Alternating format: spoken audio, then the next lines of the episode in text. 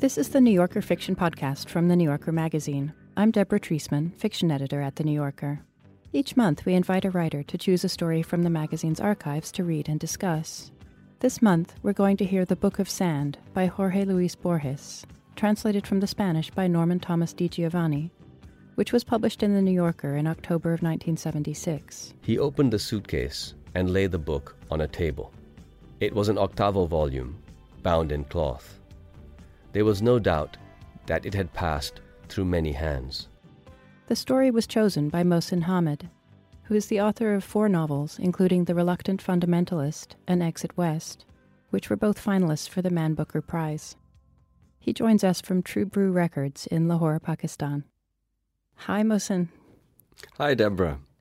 So, can we start by just talking about why you wanted to read a Borges story today? I know that was important to you. I'm, I'm wondering what Borges has meant to you, both as a writer and as a reader.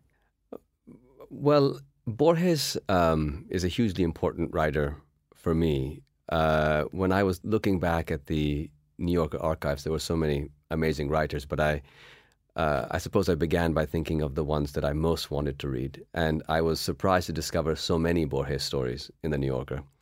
Um, he is a writer I first encountered when I was at university in my senior year uh, last semester.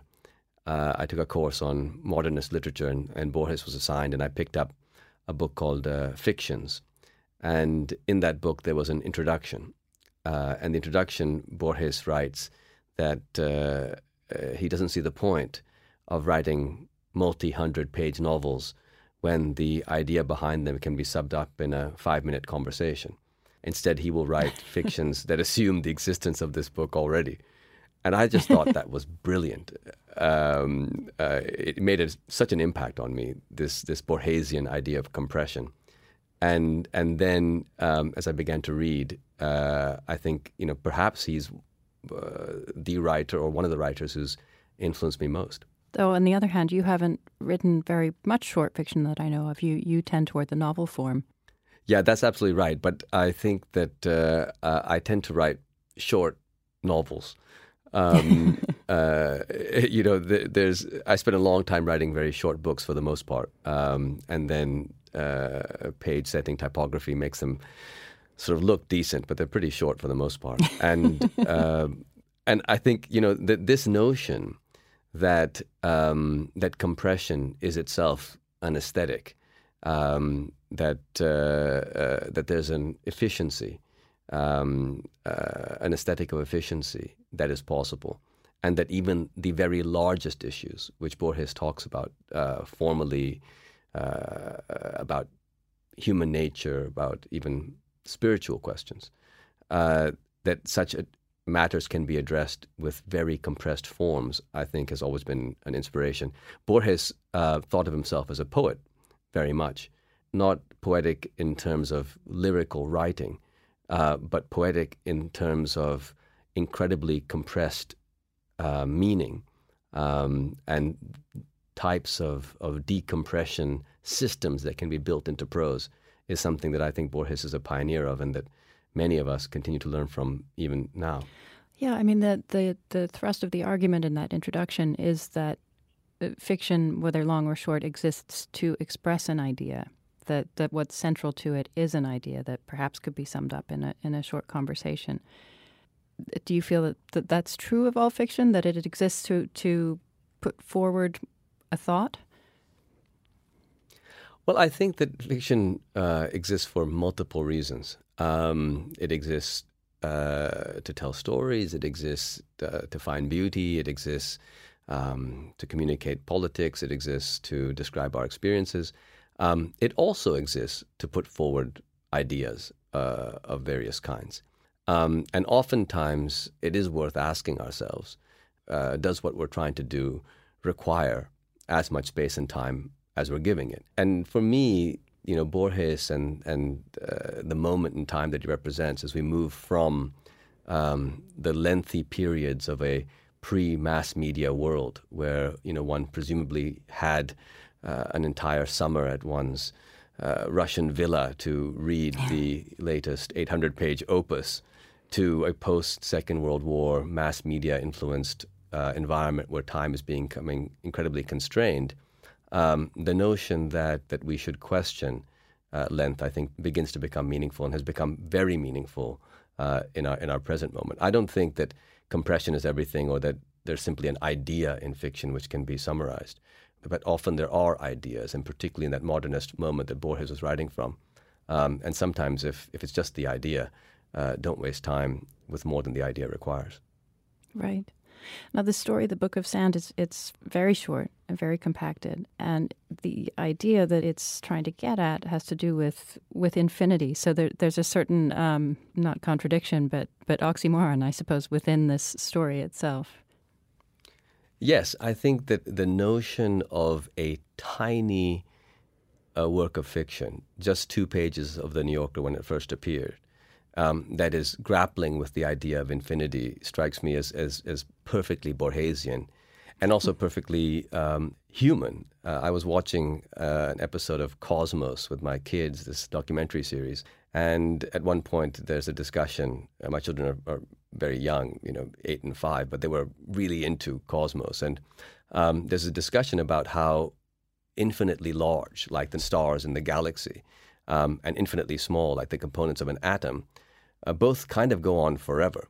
And there's an arbitrary point uh, uh, in the middle um, where we find ourselves. And, uh, and so, you know, what is infinitely small and what is infinitely big kind of depends on your vantage point. And so for me, this tiny, tiny story about the biggest, biggest things does feel uh, a perfect starting point for Borges and also for conversations about the kind of issues that he is interested in. Wonderful. Well, we'll talk some more after the story.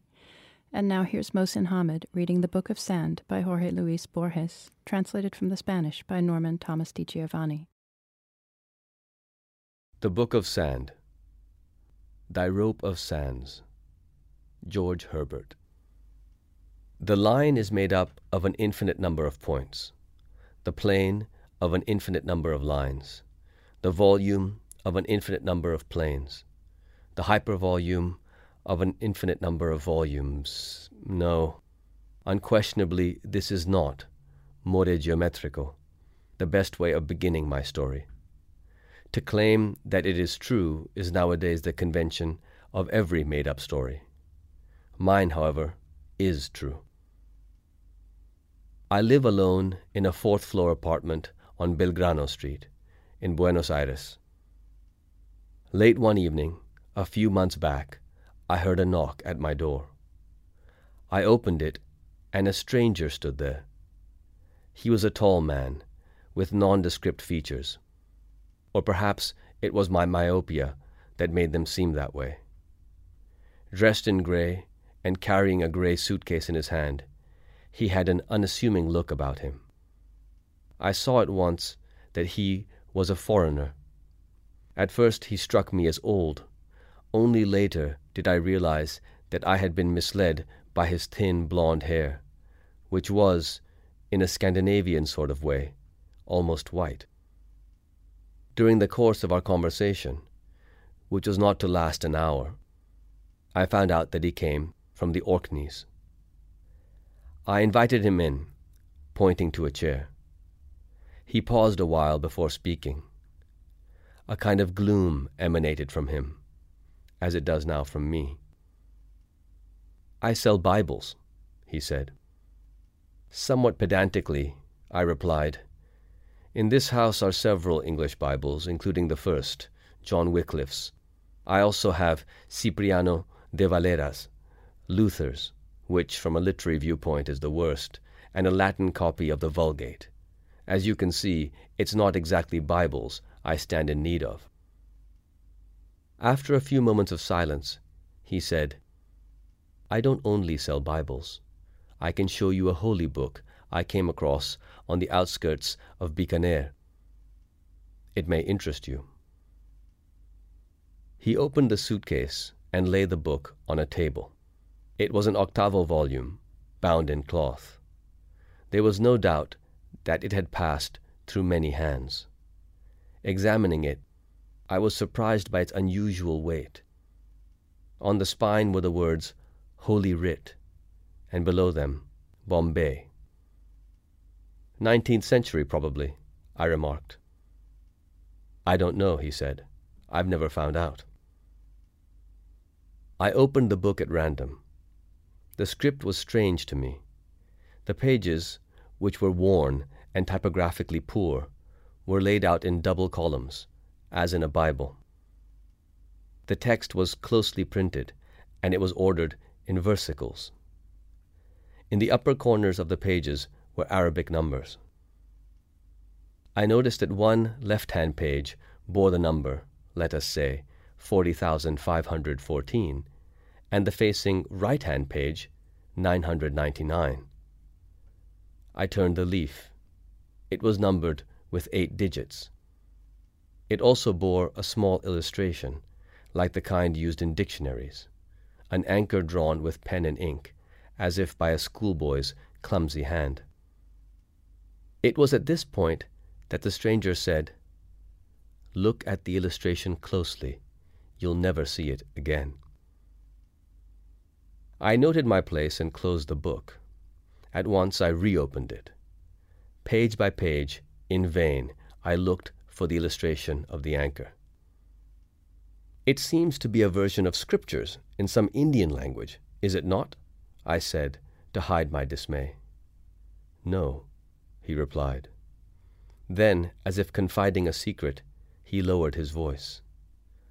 I acquired the book in a town out on the plain in exchange for a handful of rupees and a Bible. Its owner did not know how to read. I suspect that he saw the book of books as a talisman. He was of the lowest caste. Nobody but other untouchables could tread his shadow without contamination. He told me his book was called the Book of Sand, because neither the book nor the sand has any beginning or end. The stranger asked me to find the first page. I lay my left hand on the cover and, trying to put my thumb on the flyleaf, I opened the book. It was useless. Every time I tried, a number of pages came between the cover and my thumb. It was as if they kept growing from the book. Now find the last page. Again, I failed. In a voice that was not mine, I barely managed to stammer, This can't be. Still speaking in a low voice, the stranger said, It can't be, but it is. The number of pages in this book is no more or less than infinite. None is the first page, none the last. I don't know why they're numbered in this arbitrary way. Perhaps to suggest that the terms of an infinite series admit any number. Then, as if he were thinking aloud, he said, If space is infinite, we may be at any point in space.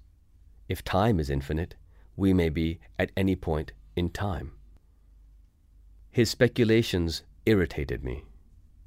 You are religious, no doubt, I asked him. Yes, I'm a Presbyterian. My conscience is clear. I am reasonably sure of not having cheated the native when I gave him the word of God in exchange for his devilish book. I assured him that he had nothing to reproach himself for, and I asked if he were just passing through this part of the world. He replied that he planned to return to his country in a few days. It was then that I learned that he was a Scot from the Orkney Islands. I told him I had a great personal affection for Scotland through my love of Stevenson and Hume. You mean Stevenson and Robbie Burns, he corrected. While we spoke, I kept exploring the infinite book. With feigned indifference, I asked, do you intend to offer this curiosity to the British Museum? No, I'm offering it to you, he said, and he stipulated a rather high sum for the book. I answered in all truthfulness that such a sum was out of my reach, and I began thinking. After a minute or two, I came up with a scheme. I propose a swap, I said. You got this book for a handful of rupees and a copy of the Bible. I'll offer you the amount of my pension check, which I've just collected, and my black letter Wycliffe Bible. I inherited it from my ancestors. A black letter Wycliffe, he murmured. I went to my bedroom and brought him the money and the book. He turned the leaves and studied the title page with all the fervor of a true bibliophile. It's a deal, he said. It amazed me that he did not haggle. Only later was I to realize that he had entered my house with his mind made up to sell the book.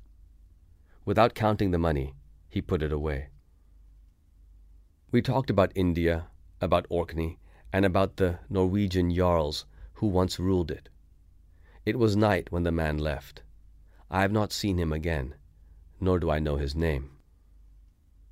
I thought of keeping the Book of Sand in the space left on the shelf by the Wycliffe, but in the end I decided to hide it behind the volumes of a broken set of The Thousand and One Nights.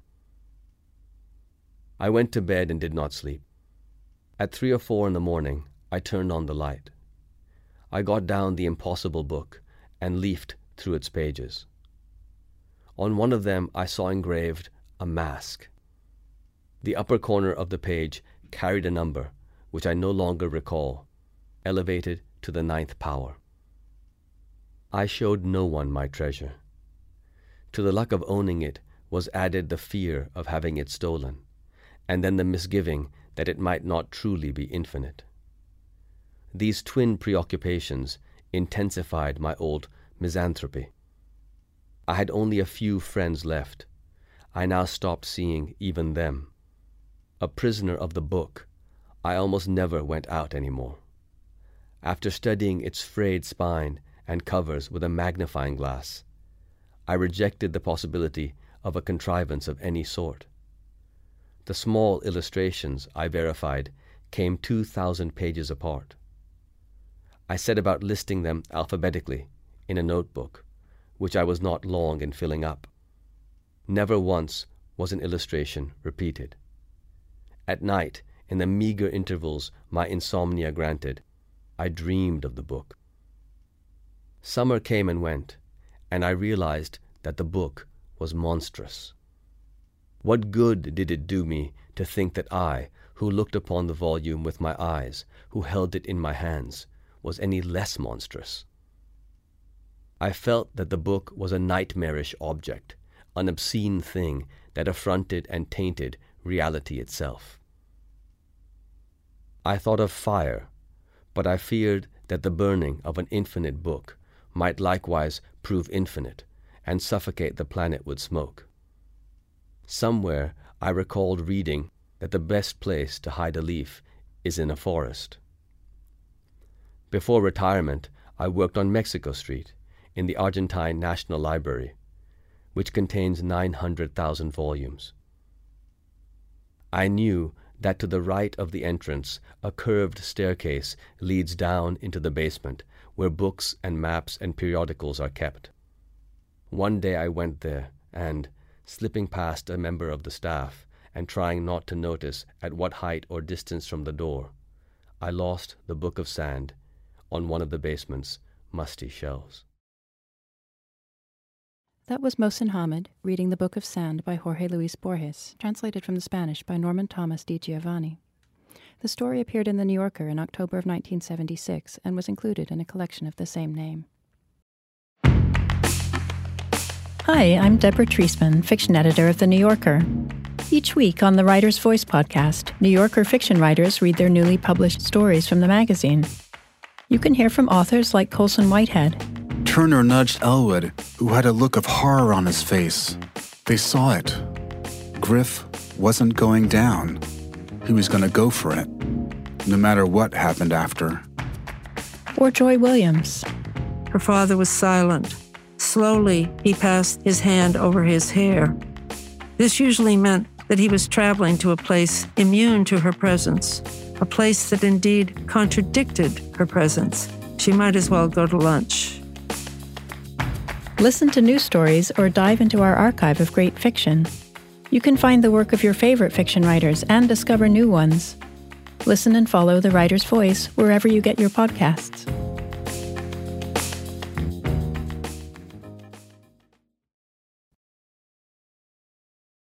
So, Mohsin, the story begins with this sort of um, delineation of all the things that are infinite within the familiar world of geometry.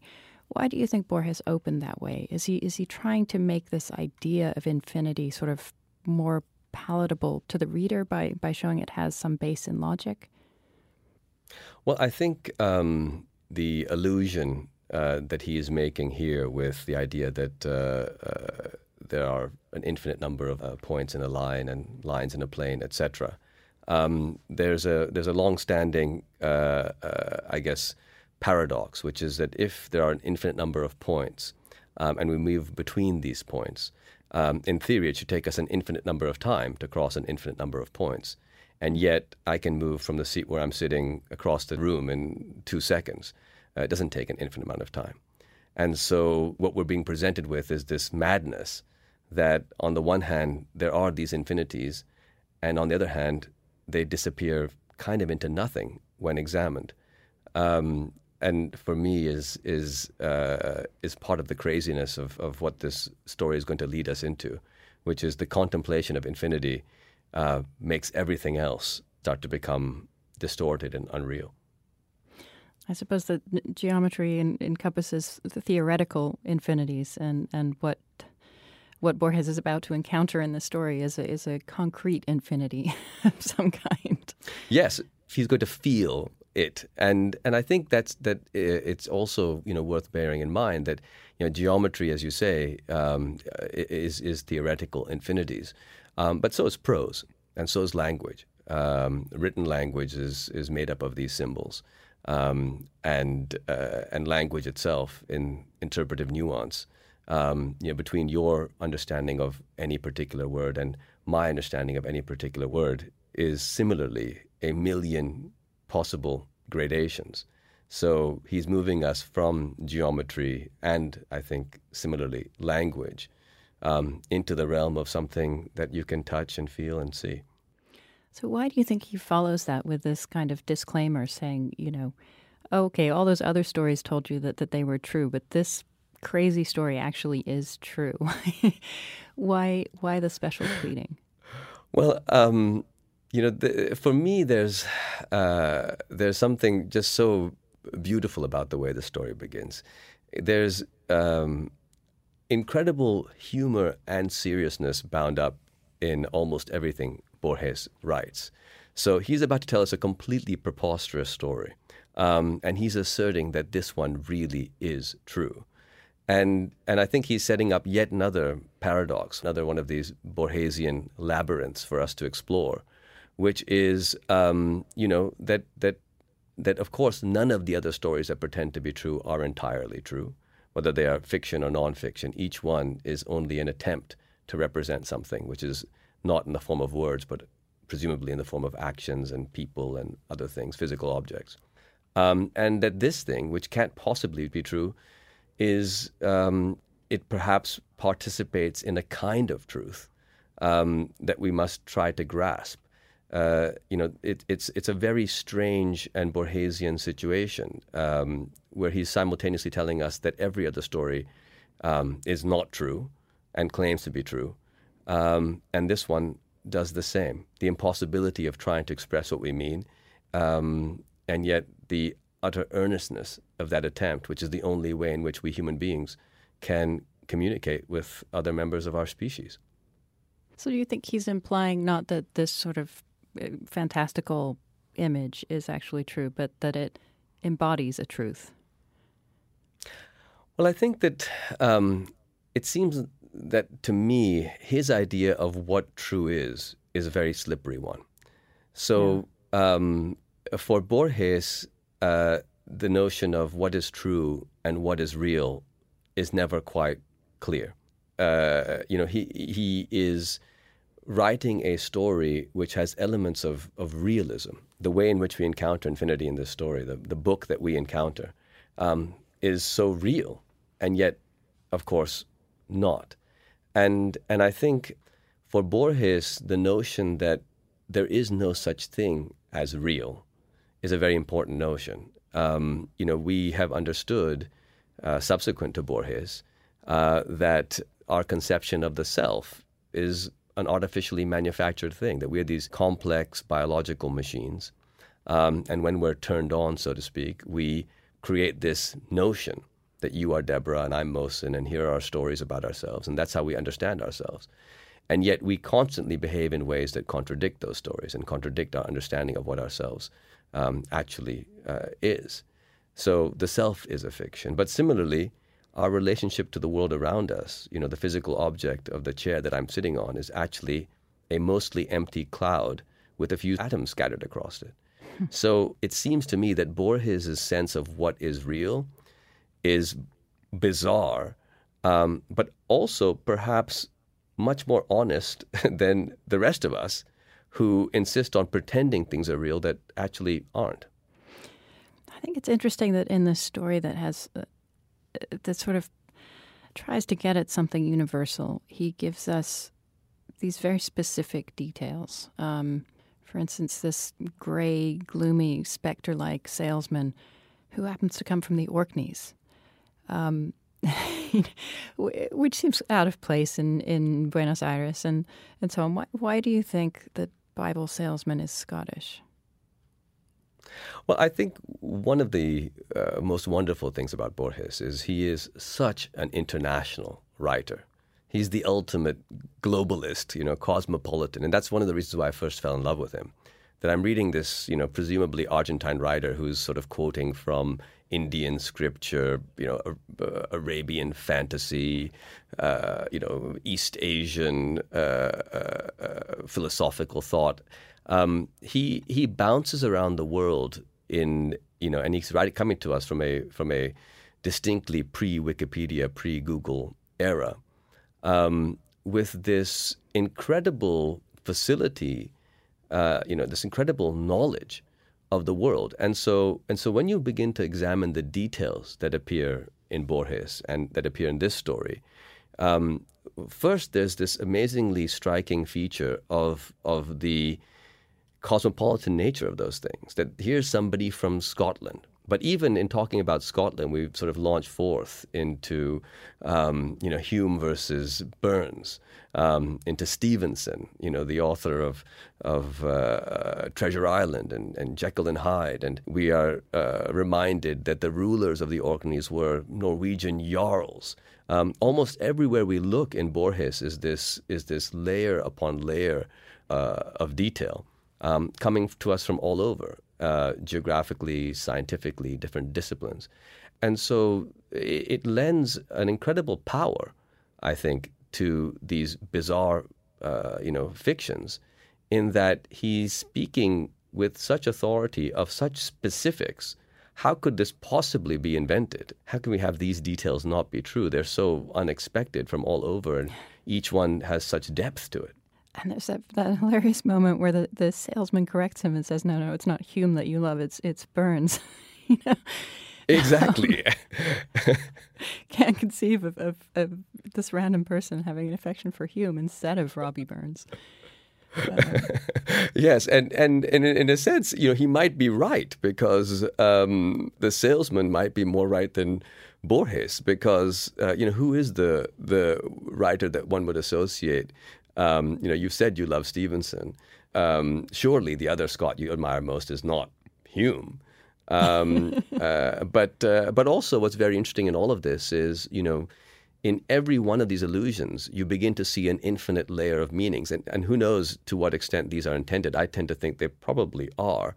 Um, but you know, in Hume is this figure who is, um, you know, a empiricist, a rationalist, uh, quite possibly uh, an atheist. And the salesman, of course, is talking about Bibles and and sacred books, mm. Holy Writ, um, and and so there's there's even being introduced into this question, into this comparison, a notion of you know what is your religious position, and this happens in virtually every Borgesian detail. That once you begin to examine it, it's not just you know some little bit of coloring or shading it is itself a potentially, you know, micro Borgesian departure. Yeah, yeah. Everything just opens up and unfolds. Absolutely. On that question, why does this book, this infinite book, why do you think he has it come from India and specifically purchased from an untouchable? Well, um, I don't know, uh, is the short answer. I think very often in Borges, um, there are provocations that can lead us into different directions. I, it's unclear to me if Borges intends um, symbolism in the way that we often think of that expression, uh, that, that this thing is a signifier of that thing. But rather, he's opening up avenues for us to go down.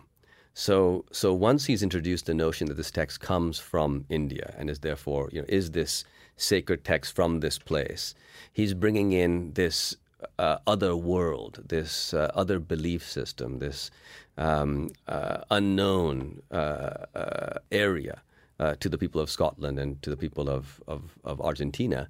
And yet, it doesn't remain unknown because what begins to happen very quickly is that he tells us that the person who, um, who gave up this book originally to the salesman is an untouchable. And he tells us that, that such a person, if they're a shadow, uh, contacts somebody else, uh, even that has the effect of contaminating that person. And so already he's setting up so many resonances within this presumably Indian context uh, for this story to come.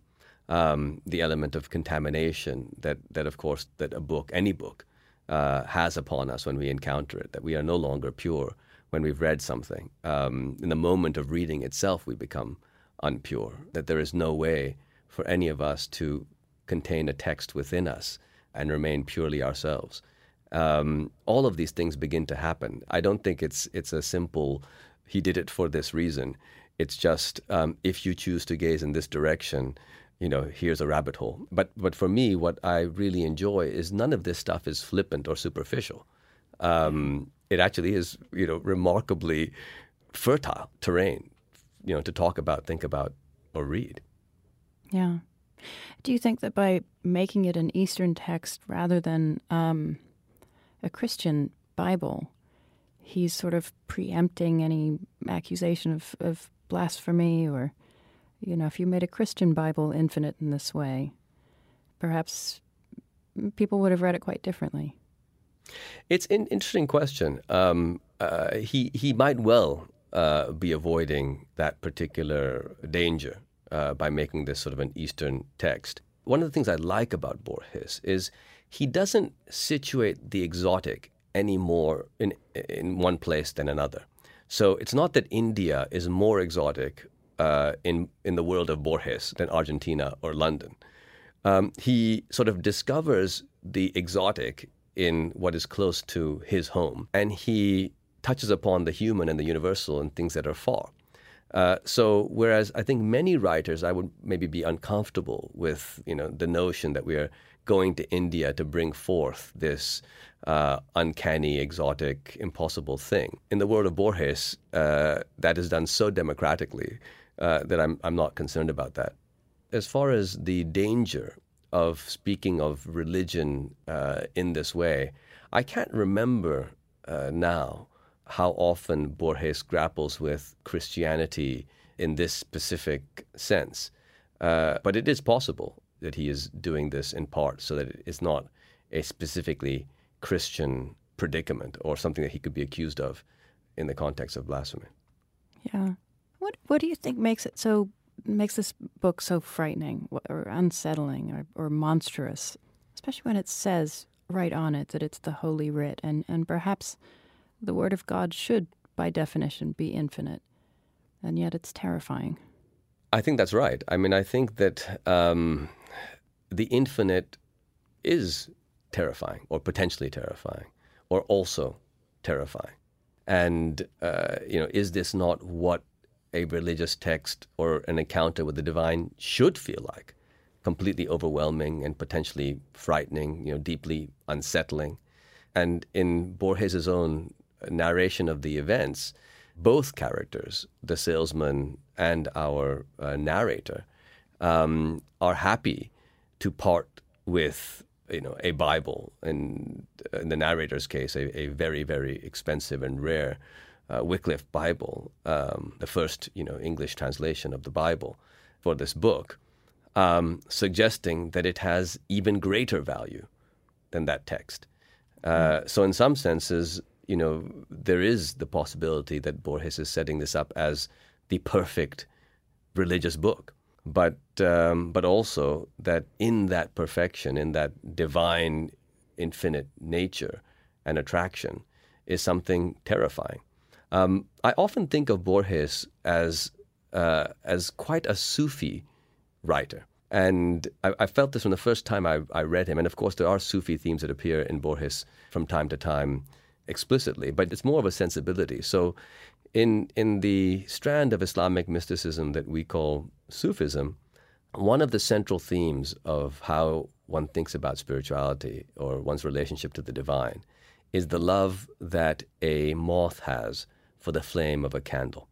And um, that was the starting point for my first novel, in fact, which is called Moth Smoke, which is sort of a, an exploration of what happens after consummation of this infinite love, in a way.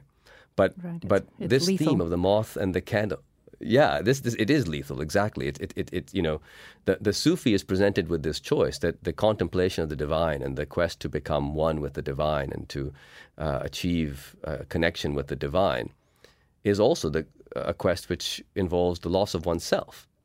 And, and that is terrifying. The lover who is the moth drawn to that flame, there is something also monstrous to that because the moth will be consumed. And in this, this sense of this thing that compels us, pulls us towards it, this beloved, so to speak, but also this fear of what will be lost, this horror. And so this this notion that the relationship of human beings towards the infinite, towards the divine, um, does have abject terror mixed in with complete, all consuming desire. And, and that's something that Borges touches upon better than almost any other 20th century writer that I can think of. And so I, I tend to think that in Borges we see so many echoes of, of you know, traditions that are not what we imagine to be sort of the Western canon, so to speak. Uh, even in, in terms of, and this might be going a bit too far with it, but I've, I've always felt sort of a profoundly in sync with Sufism feeling to Borges that, that many Sufis will talk of, of two different ways in which we can uh, approach enlightenment. One is to gaze out upon the universe and to see ourselves reflected in the universe. Uh, and that is one mode of, of, of enlightenment. And the other one is to gaze within ourselves and to see the universe reflected within ourselves. And these two ideas of the infinity without and the infinity within and our mirroring, to me, Borges does a better job of, of describing that than just about any recent writer I can think of. But then there's the, the sort of joke or irony of his hiding the book behind um, A Thousand and One Nights, uh, and especially a broken set of A Thousand and One Nights. This this sort of volumes uh, of stories told to preempt death that seem to go on almost infinitely.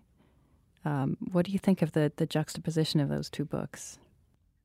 Well, I think that's exactly it. Is that it's not a coincidence that uh, that this text is uh, initially placed behind a broken set of Thousand and One Nights.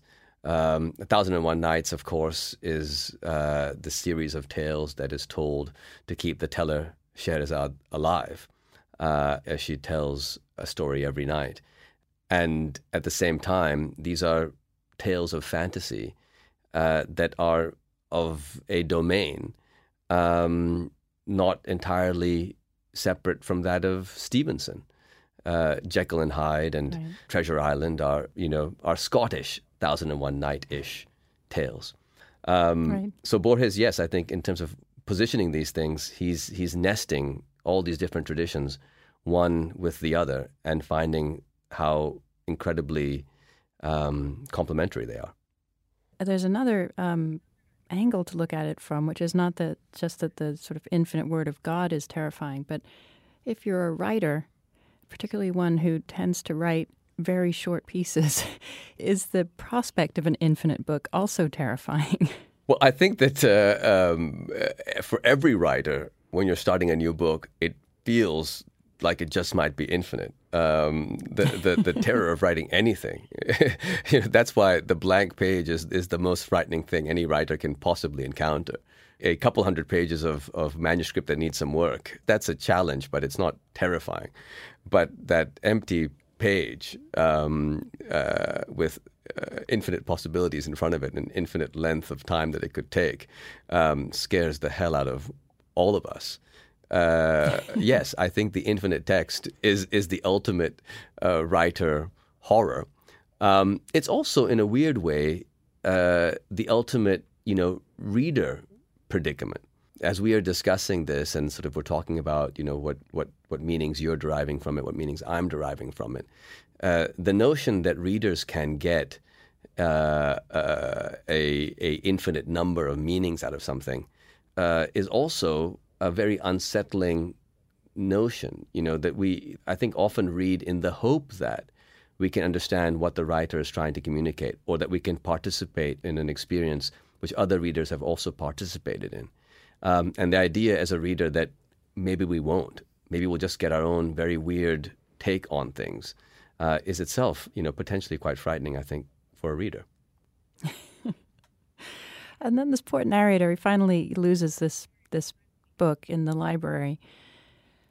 But he hasn't lost it. And he, he says, you know, he makes that mention at the beginning that the salesman has this kind of gloom uh, emanating from him, as it does now for me, he says. Um, so he has perhaps permanently been contaminated by his contact with this book. Is that the, that the idea? I think that um, that books are a contamination. That uh, um, the act of reading is a very unusual act. Uh, it is the only time in our lives when we sit by ourselves, alone, solitary, um, and we have our own thoughts within us, and yet we contain at the same time the thoughts of another human being, the writer. And, and we're still ourselves, and yet we're not just ourselves. We're something else. We're this weird hybrid being in that moment with the thoughts of two people inside it um, that is a, a fundamentally contaminated state. And of course, you know, contamination, um, uh, when you flip contamination, what you wind up with is fertility and hybridity. You know, that's the way our species procreates. We take two different genetic codes and mix them together. Um, nature finds incredible fertility in this. Uh, but yes, uh, he has been contaminated by that book. Um, but also potentially uh, uh, he is fertile in a different way, having read it. Although, from the rather morose tone uh, of our Borgesian narrator, we feel much more contamination than fertility. Uh, Borges had a, a, story in 1941 called The Library of Babel, in which he envisioned a library of all possible books, some of which are just strings of, of nonsense. Um, and again, an infinite possible combination of things. Do you think that he's returning to that theme, or do you think this one is different? I think that this one uh, is different. I think I think Borges is often returning to this theme, um, the theme of the infinite, what it means, uh, and particularly what it means as a text or texts. In this case, it's a book with you know infinite pages. Uh, in that case, it's a Bible with a library of Babel with infinite books. But I think that in that sense, Borges was um, is at the cutting edge of a direction in which humanity is going.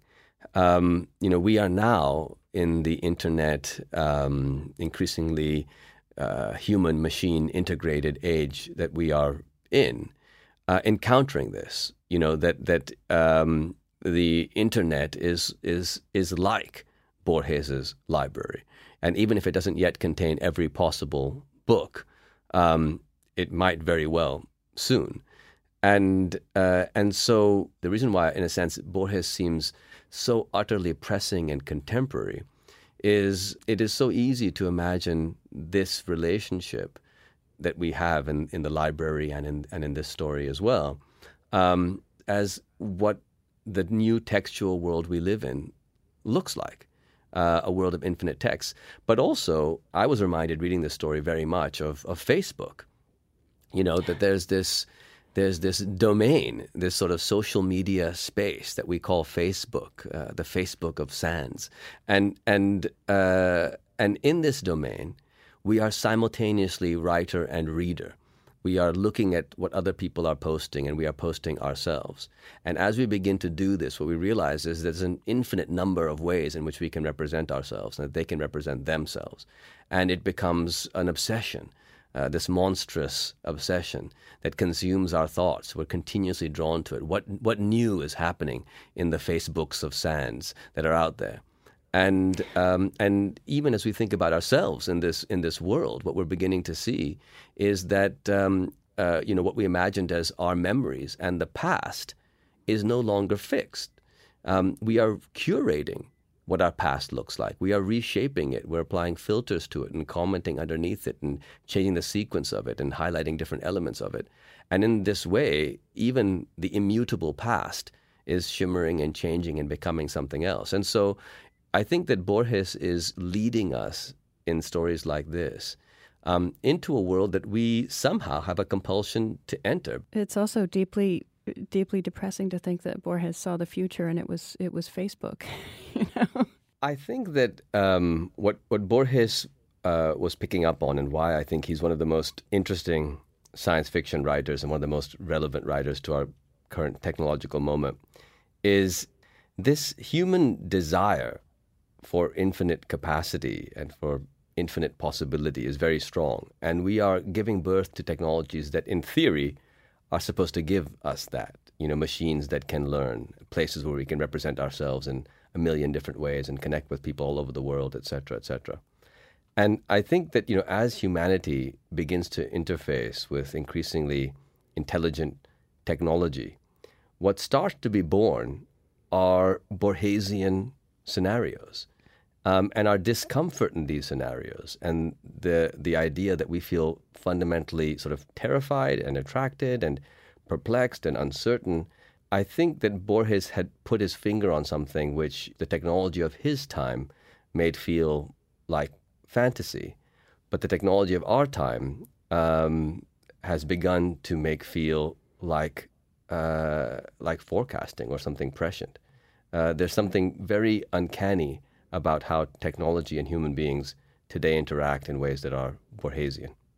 So he was he was actually correct when he said at the beginning of the story that this this one is completely true. It is completely true. You just don't know it's true yet. right. So thank you so much, Mohsin. Thank you, Deborah.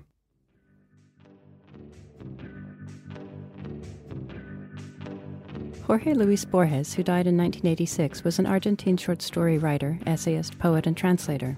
His works translated into English include Labyrinth, The Aleph and Other Stories, The Book of Sand and Shakespeare's Memory, and collected fictions.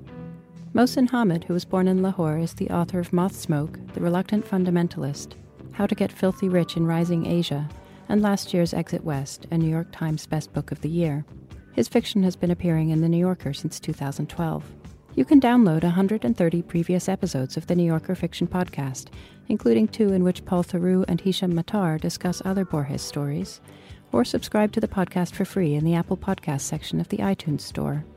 On the Writer's Voice podcast, you can hear short stories from the magazine read by their authors. You can find The Writer's Voice and other New Yorker podcasts on your podcast app. Tell us what you thought of this program on our Facebook page, or rate and review us in Apple Podcasts on iTunes. The New Yorker Fiction Podcast is produced by Jill Duboff and Kalalia of NewYorker.com. I'm Deborah Treisman. Thanks for listening.